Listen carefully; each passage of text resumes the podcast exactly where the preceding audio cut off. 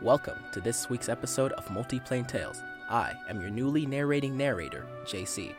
This tale is called The Heir of Drangoon by Joshua C. And dear listener, if you want your tale told, you can send it to multiplanetales at gmail.com. Thanks for listening. Panthos is what they call me. Panthos of the clan of Drangoons.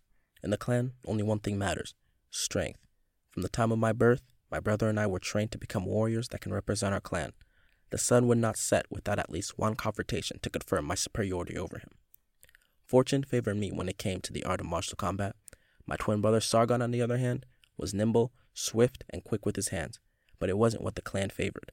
In the clan of Drangoon, if the clan leader births more than one child, they will be forced into combat when the youngest reaches the age of maturity. The victor would inherit the throne and lead the Drangoons to conquest and growth. Being twins, our training was notably harsher than the rest, to what I believe was to plant a seed of hatred in our relationship. It didn't work. I love Sargon, and the thought of having to defeat him on our coming of age day left me with many sleepless nights in my younger years. But it was a day that would never come.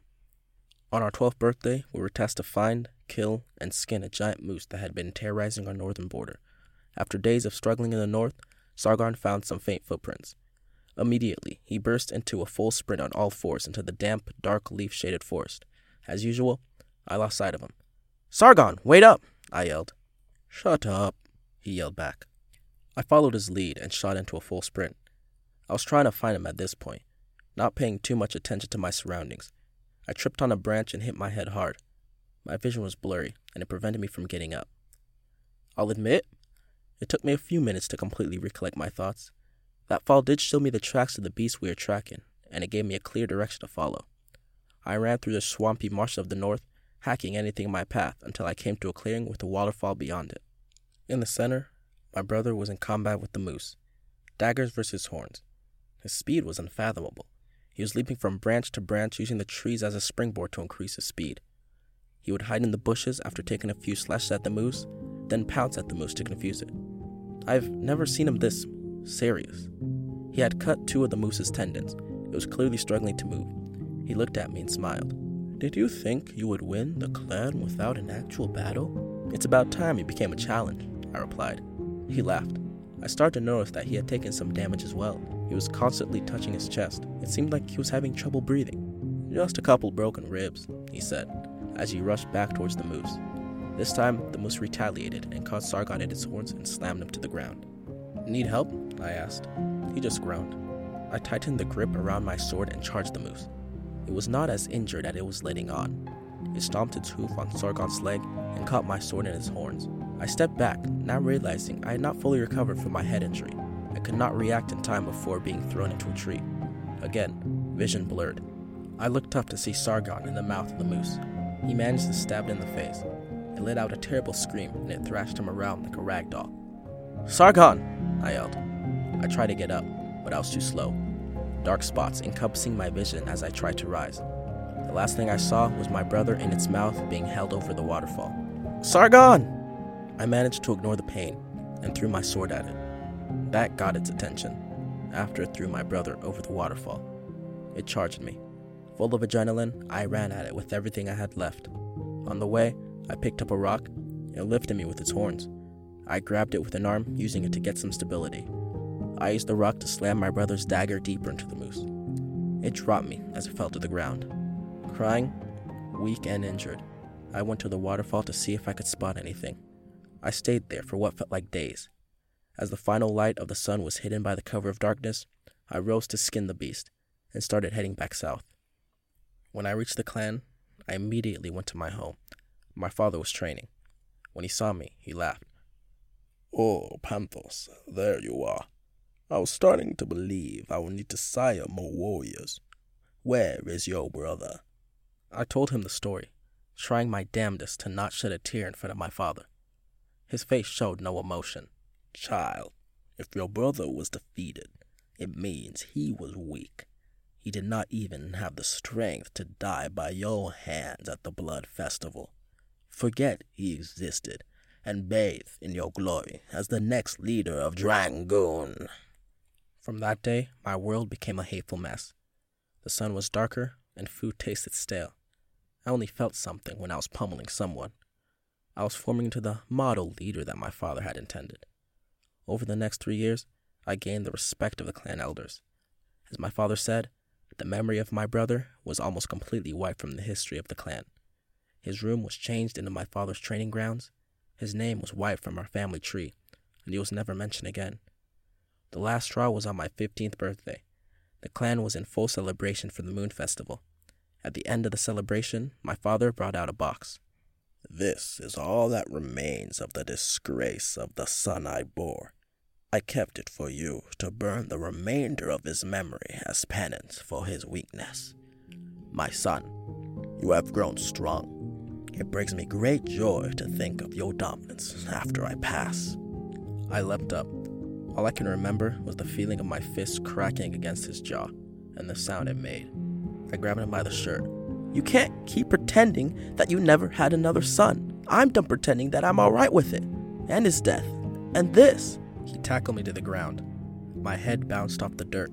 He started punching me, hit after hit. All I could think about was the feeling of helplessness of watching my brother get thrown to his death. Bleeding and broken, I managed to push him off me. I rose to my feet and made sure that my forehead made direct contact with his nose. He backed up dazed. I did what I thought was best and ran. I ran and ran until my legs started to sore. I then started running on all fours to alleviate the pain of my hind legs. I collapsed at the bottom of a familiar waterfall, dunking my head to feel the cool relief of the water. After drinking as much water as I could, I lay at the shore, staring at the starry, lonely, cruel sky. To be honest with you, I have no idea how long I was in those woods. Days led to weeks, which led to months, and I stopped keeping track. While hunting a rabbit in one of those winter months, I stumbled upon a small cottage with smoke rising from its chimney. I approached it. The smell of roasted, seasoned meat wafted towards me. My legs automatically led me in that direction. I knocked on the door. No answer. I knocked again. No response. From my experience with the clan, I know how devastating an unattended fire can be. Thus, I walked in. There seemed to be chicken cooking over a fire. Adjacent to it was a pot of what I assumed was a kind of soup. Standing over the fire, I could feel my stomach retch in anticipation. Wasting no time, I started to devour that chicken. While I was washing the chicken down with a mouthful of soup, I felt a sharp point on the back of my neck. Well, well, well, it's not every day I find a thief in my home. I threw the pot of soup directly behind me and hit the assailant. I spun around to tackle them, but they sidestepped my attempt and struck me in the back of the leg. I fell and grabbed the nearest object that resembled a sword, a long piece of firewood, and prepared to reciprocate. Our swords clashed in a cluster of metal versus wood. With a heavy heart, I must disclose the dispute did not end in my praise. I was disarmed. Then the mysterious person removed their helmet. Was I really bested by a human girl? I muttered. Would I feel guilty for killing a talking feline? She retorted to herself. She was a darker skinned, middle aged human woman with short, curly brown hair. If I were to eat him, would it be the same thing as eating a human, or an elf, or a dwarf, or even a goblin? She continued. At least I should let you finish your meal and make it a somewhat fair fight. She offered me a sword that had been hidden before. It was shaped like one I'd never seen, made more for piercing rather than slashing. She gestured toward the chicken. I casually grabbed it and finished the rest of it. What type of blade is that? It is a ray. I took the chance to attack her with the sword. She laughed. Oh, you play dirty, little tomcat. I immediately realized all I could do was block her attacks from piercing my vital organs. Her fighting style resembled more of a dance than any swordplay I've seen. That just frustrated me. I could tell that she was purposely extending the match. Just as my sweat began to blind me, she pulled a clever feint, got under my guard. With a quick twist, I was swordless.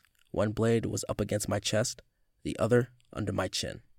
Guess you lose again, she said with a smile. I brushed the sword away from me and lunged at her with my claws. She dodged it a little too easily and tripped me.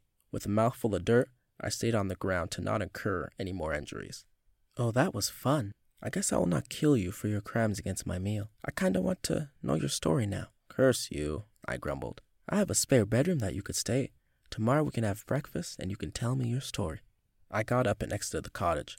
I found a tree that had a solid view of the area and took shelter on one of its upper branches. The following morning, I rose to the human staring up at me. Breakfast is ready, but you cannot have any until you accept my duel. I sighed. I climbed down the tree to her offering me the same sword as the previous day. I grabbed it and struck. This time, not five seconds went by before I saw my blade clang on the ground. She turned around and headed towards the house. You have a plate on the table. We had breakfast. She asked me a lot of questions my name, where I was from, why I'm there. I answered none of them and stayed quiet. Okay, fine. I will not pry for now. A few months went by, and we fell into a pattern wake up, fight her, lose, get questioned, eat breakfast, and sulk. On what I believe was the first day of spring, she changed things up a bit. Morning, Tomcat. Today, if I beat you, you will answer my questions, or no breakfast, forever. And if I win, well, let me see. How about I'll give you a prize? I have adapted to her sword style over the past few months, still mainly on the defensive, but now I could throw in a few strikes without the consequences of death. This time, for the first time, I managed to nick her. It was nothing more than a small cut on the arm, but I was elated, then disarmed. Still excited about my personal victory, I rushed into the cottage to eat my breakfast. As she had done many times before, she started asking her questions. I decided to answer. I told her about my brother, the clan, and the night of the moon festival. She was a great listener, didn't interrupt even once, but held my gaze to show that she was listening. After my story, she took a deep breath. Since you have improved, I will tell you a little bit about myself as well. My name is Yenna. Is that it? That is all you have earned. But from now, you will call me Master. Prepare yourself. If you thought things were hard before, you are in for a real surprise. She left the cottage. I didn't see her for the rest of the day, so I just went to my tree. Before the crack of dawn, I was awakened by Yenna throwing rocks at me. Panthos, even in your sleep, you should be aware of your surroundings. Yenna's expression was serious. She didn't crack a smile or make a joke. To sum it up, by the end of the day, I felt like I had just returned from a solo journey through the abyss. About a week into training, she started waking me up for meditation lessons. Something about me needing to uh, calm my emotions. She was my master for another week before I found a note on her door. Hey, Tomcat. You should know you are not the only one with a past, and mine has unexpectedly caught up to me. I'm sorry I cannot get you good enough to learn more about me but that is also on you. I hope you have a blessed life and you could find a way to avenge your brother and change your clan for the better. Goodbye, Yenna Braxton. Anyways, Mr. Guard, that is why I'm in your human town. I'm looking for my master. If you could let me out, I promise I won't break into the mayor's home again. In my defense, though, I was hungry, and it seemed like there was a unintended fire.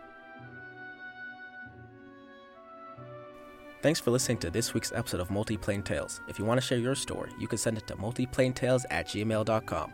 If you enjoyed this tale, please share it with your friends, family, and adventuring party.